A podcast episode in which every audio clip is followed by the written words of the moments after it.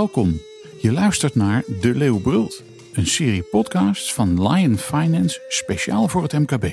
Over ondernemen, financiële dienstverlening en vooruitkijkspiegels. Ter inspiratie en om MKB-ondernemers verder te helpen op weg naar rust, resultaat en rendement.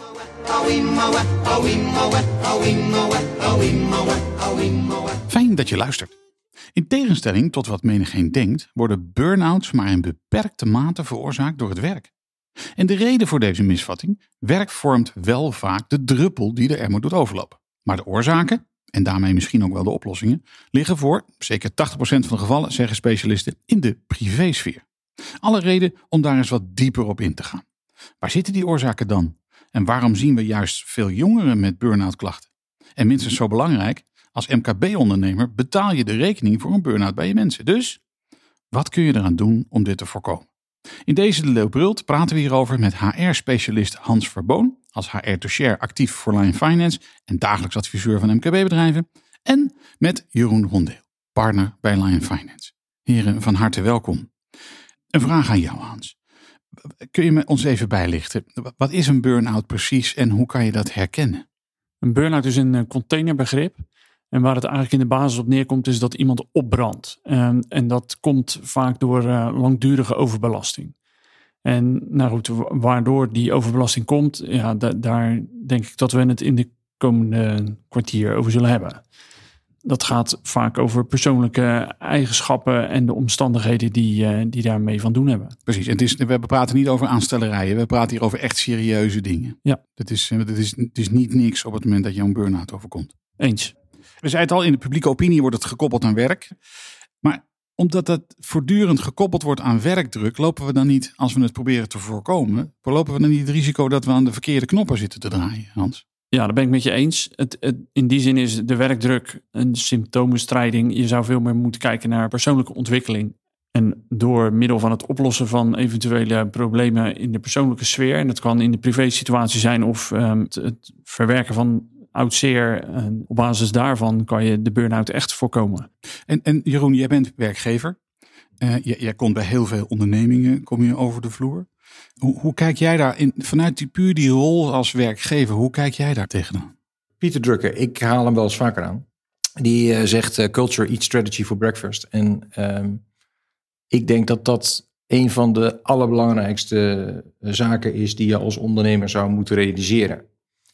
Hoe mooi je plannen ook zijn en wat je ook wil bereiken en hoe briljant je idee ook is. Het begint altijd met een team waar vertrouwen heerst, waar mensen elkaars rug hebben, waar mensen voor elkaar de gaten dicht willen lopen. Dat is belangrijk. En als dat er is en er is een bepaalde mate van openheid en je kan met mensen dat gesprek aangaan, ook over hoe gaat het nou echt met je. En mensen voelen zich veilig om dat jou te vertellen.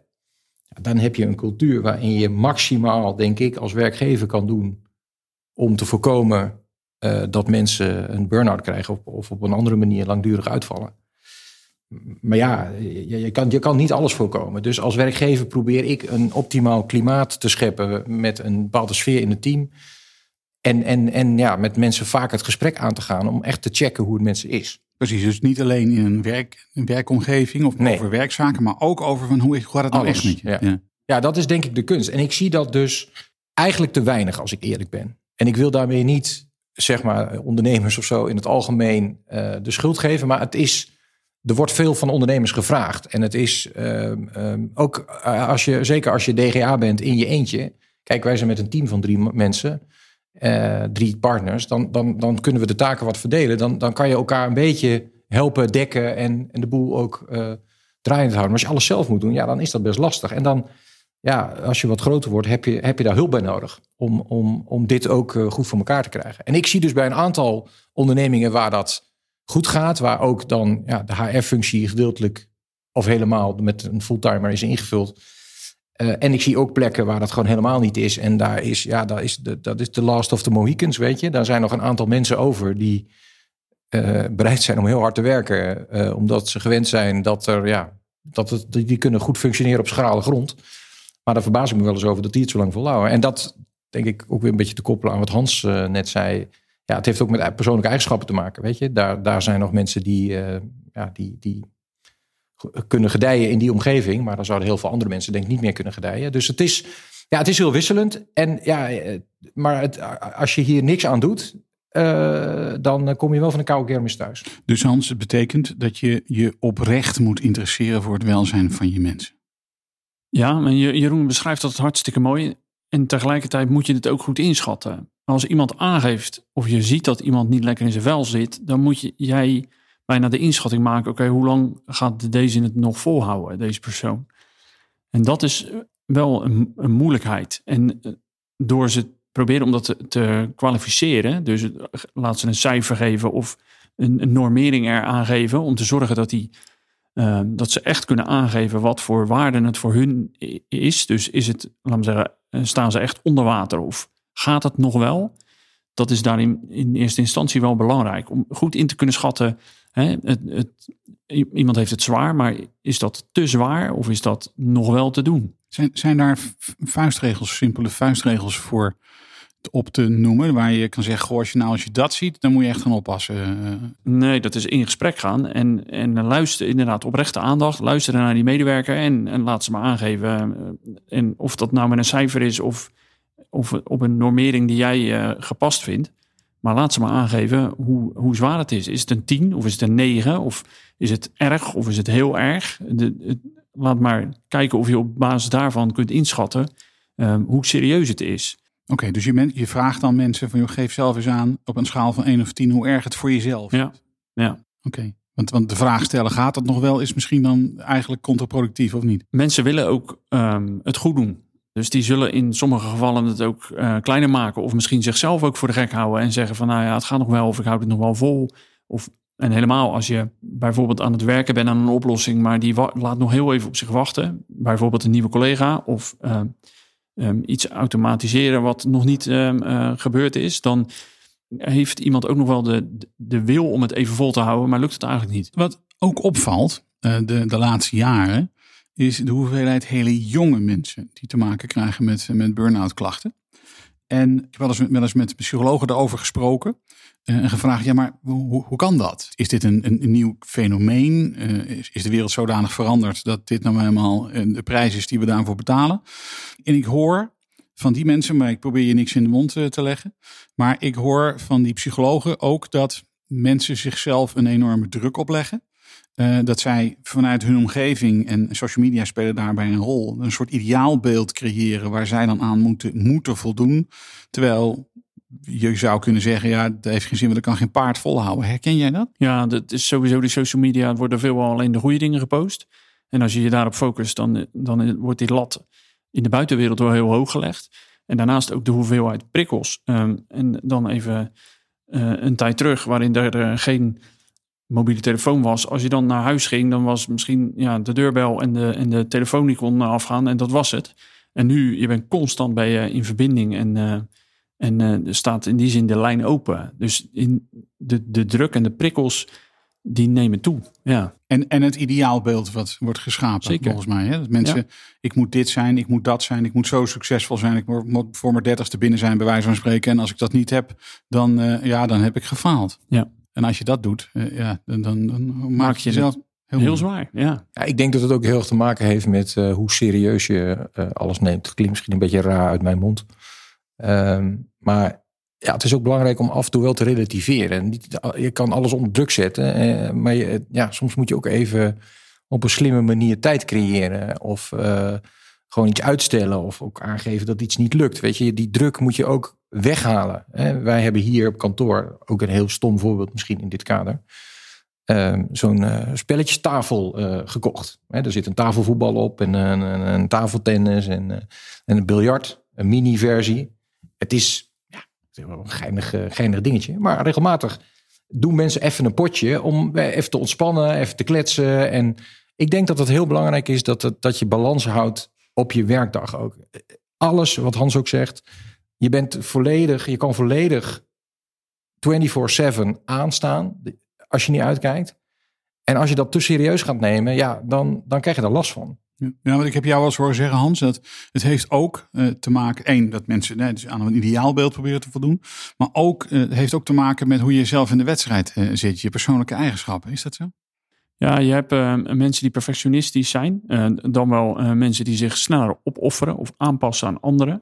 En zo zijn er nog een aantal kenmerken dat op het moment dat dat lang opgerekt wordt in een bepaalde situatie, dan kan iemand daar een burn-out van krijgen. Ja.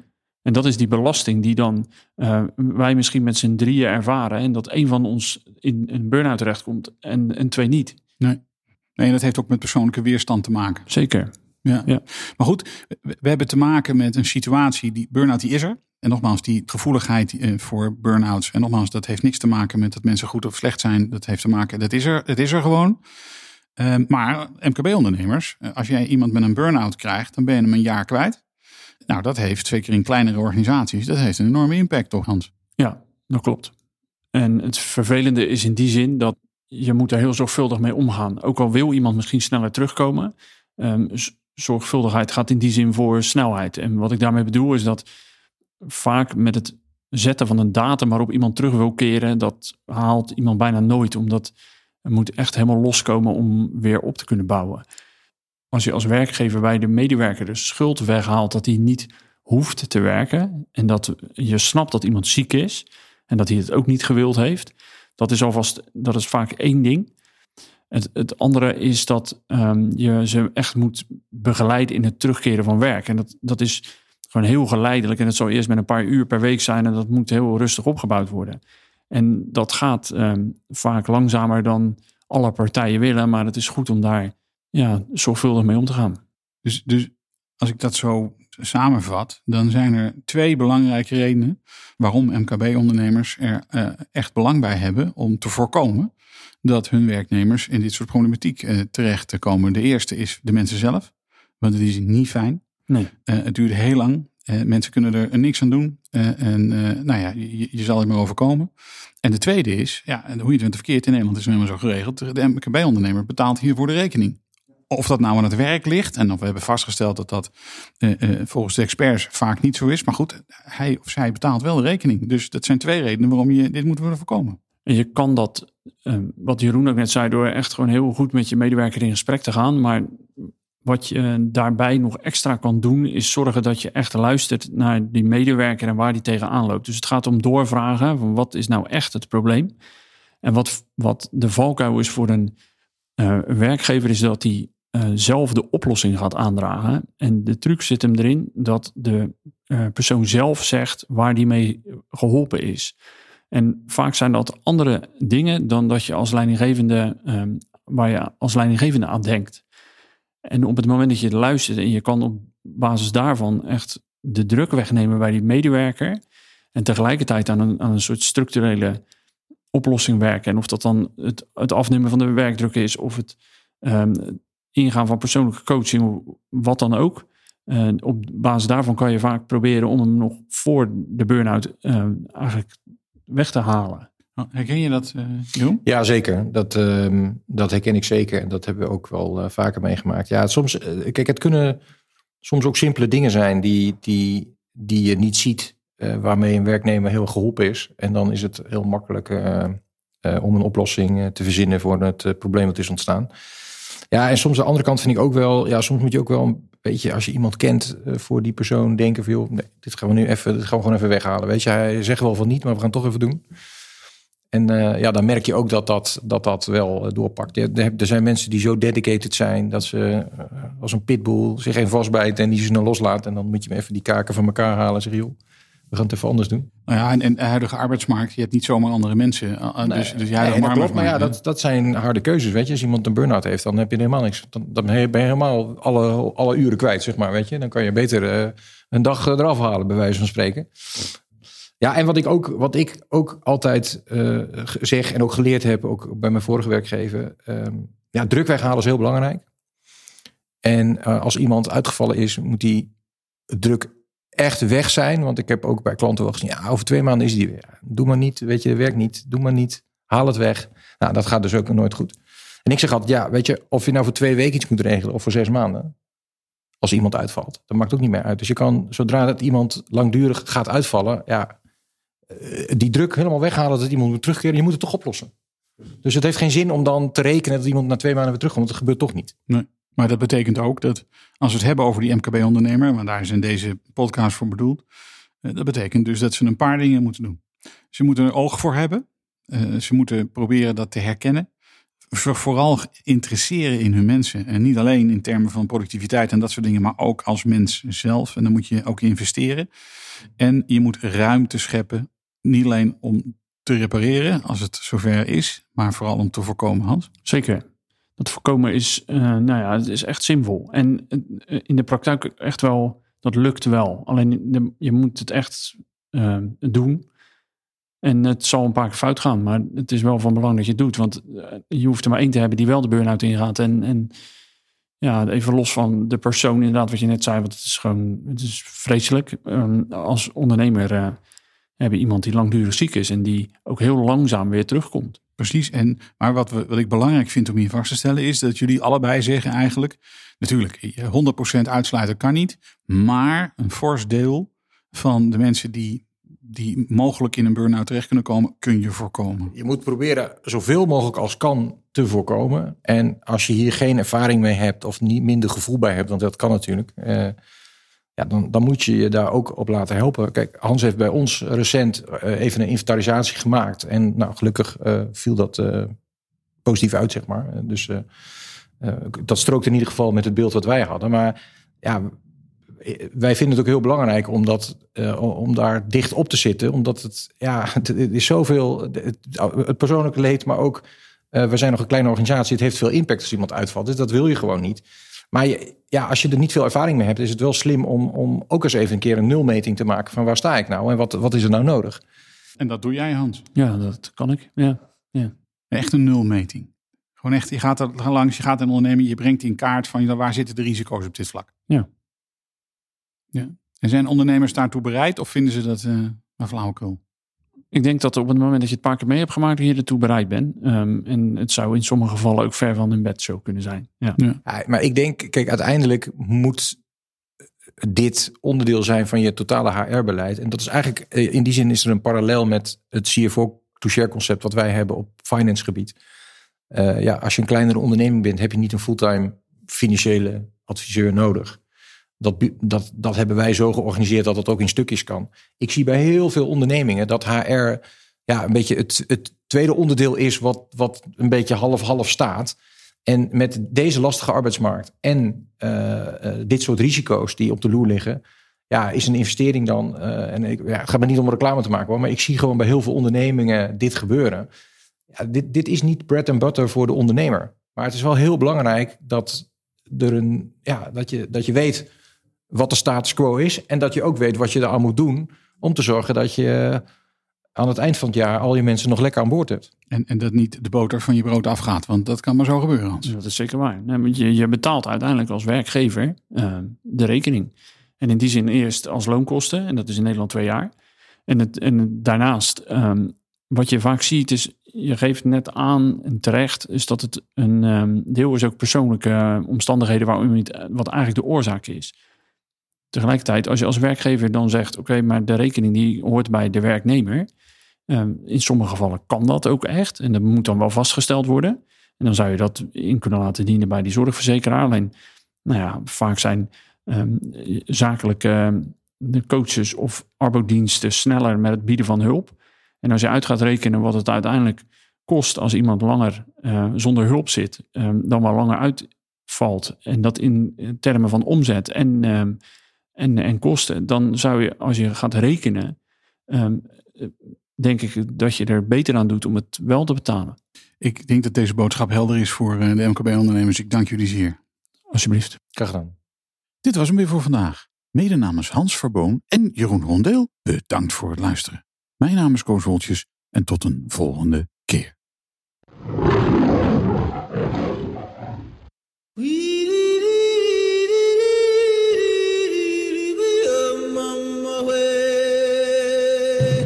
Je luisterde naar De Leeuw Brult, een podcast van Lion Finance, speciaal voor het MKB. Wil je de hele serie beluisteren? Kijk dan op de website van Lion Finance of abonneer je via Spotify, Apple Podcast of Google Podcast. Binnenkort is er weer een aflevering. Tot dan!